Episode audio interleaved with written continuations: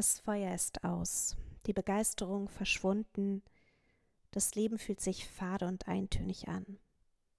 Der Himmel ist grauschwarz bei Nacht und am Tag und kein Funke macht es wieder hell. Vielleicht kennst du das Gefühl, wenn plötzlich nichts mehr Freude bereitet und jeder einzelne Schritt ein Kraftakt bedeutet. Vielleicht kennst du das Gefühl, wenn Grenzen blitzschnell erreicht und noch schneller überschritten werden. Dieses Gefühl, nur noch ein Schatten deiner selbst, ein Abglanz früherer Tage zu sein.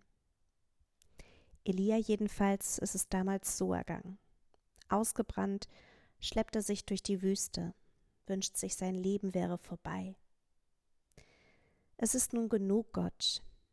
Nimm mein Leben, seufzt er und will sich vor Gott verstecken. Sein Prophetenmantel, den hat er abgelegt, keine Kraft mehr seiner Berufung zu folgen. Am liebsten wäre Elia jetzt tot, frei von Enttäuschung und schlechtem Gewissen. Ich bin ja nicht besser als meine Väter, klagt er und erinnert sich dabei an jene, die Gottes Regeln, die zehn Gebote drastisch missachtet haben. Erinnert sich an vieles, was er besser machen wollte als sie. Schließlich hat es doch eher schlimmer gemacht. Eigentlich richtig schlimm.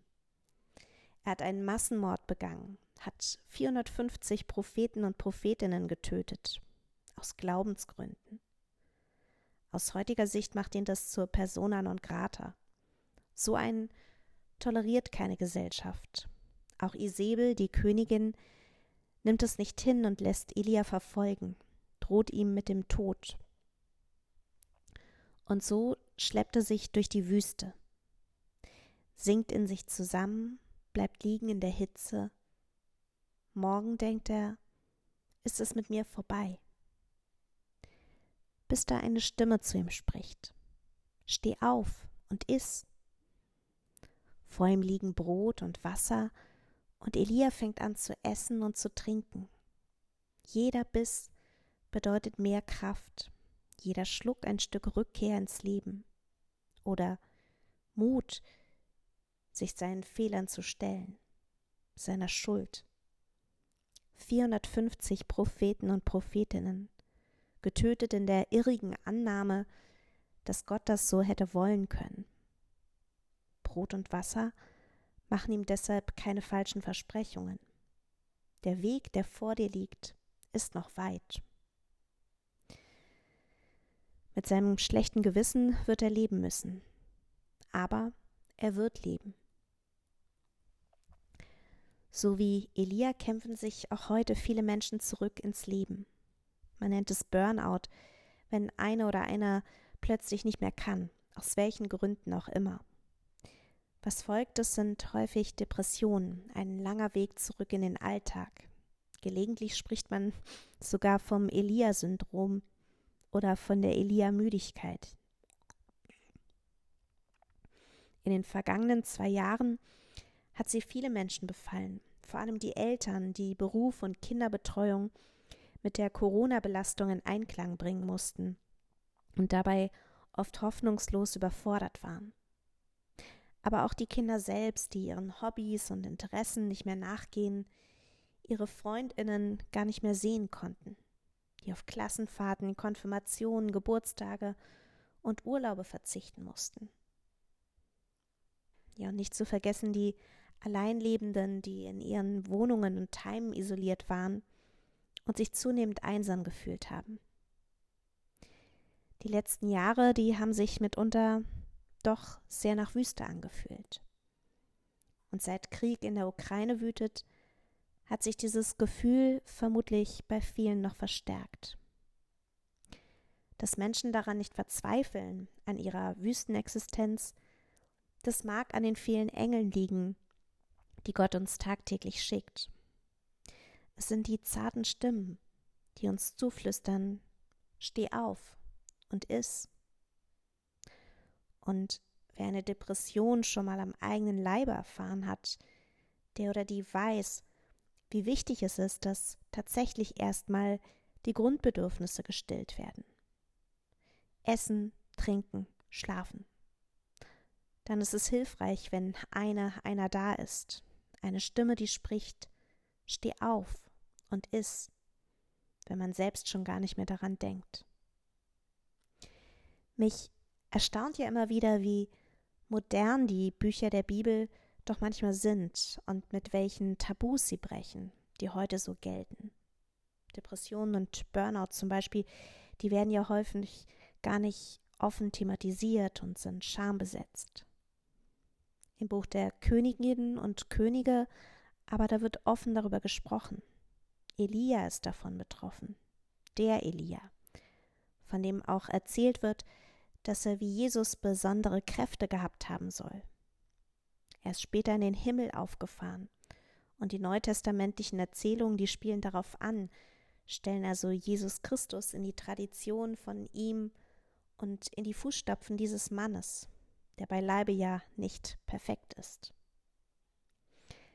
Genauso sind aber die Menschen im Alten Testament nicht perfekt, kontrovers, manchmal ziemlich krass. Noah, Mose, Jakob, Sarah, David und noch viele mehr haben gute und sehr schlechte Eigenschaften, sind manchmal so zweigesichtig wie Dr. Jekyll und Mr. Hyde. Sie sind Mörder, Betrüger, schwängern ihre Töchter oder jagen das Kind ihres Mannes mit dessen Mutter in die Wüste.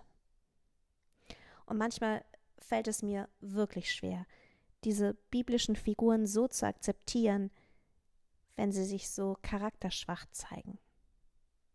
Und doch, wer sich schwach zeigt, der gibt dadurch anderen die Möglichkeit, Stärke zu zeigen, den zarten Stimmen etwa, den Engeln ohne Flügel, die uns im Alltag begegnen. Sie trösten, motivieren, überreden, sind manchmal einfach nur da. Die zarten Stimmen, die sprechen zu uns, wenn wir am Boden sind. Sie erinnern uns an lebensnotwendige Bedürfnisse, aber auch an alles darüber hinaus, das den Lebenshunger stillen kann. Futter für unsere Seelen sozusagen. Musik und Gemeinschaft, Austausch und Spiritualität. Vielleicht sowas wie ein Spaziergang durch die Natur oder vielleicht Erinnerungen, die so wertvoll wie Schätze sind. Solche Engel hast du vermutlich auch schon kennengelernt. Oder bist du sogar eine einer von ihnen? 40 Tage und 40 Nächte hat Elias Wüstenzeit gedauert. Manche, mancher braucht mehr und manche, mancher weniger Zeit, um wieder zu Kräften zu kommen. Ich finde es tröstlich, dass Gott uns auch in den abgelegensten Wüsten, in den tiefsten Tiefen nicht aus den Augen verliert. Und ich wünsche mir, dass unsere Kirchengemeinden auch und gerade in den Wüstenzeiten der Menschen Raum geben, dass sie nachsichtig sind mit denen, die gerade nur mühsam einen Schritt vor den anderen setzen können.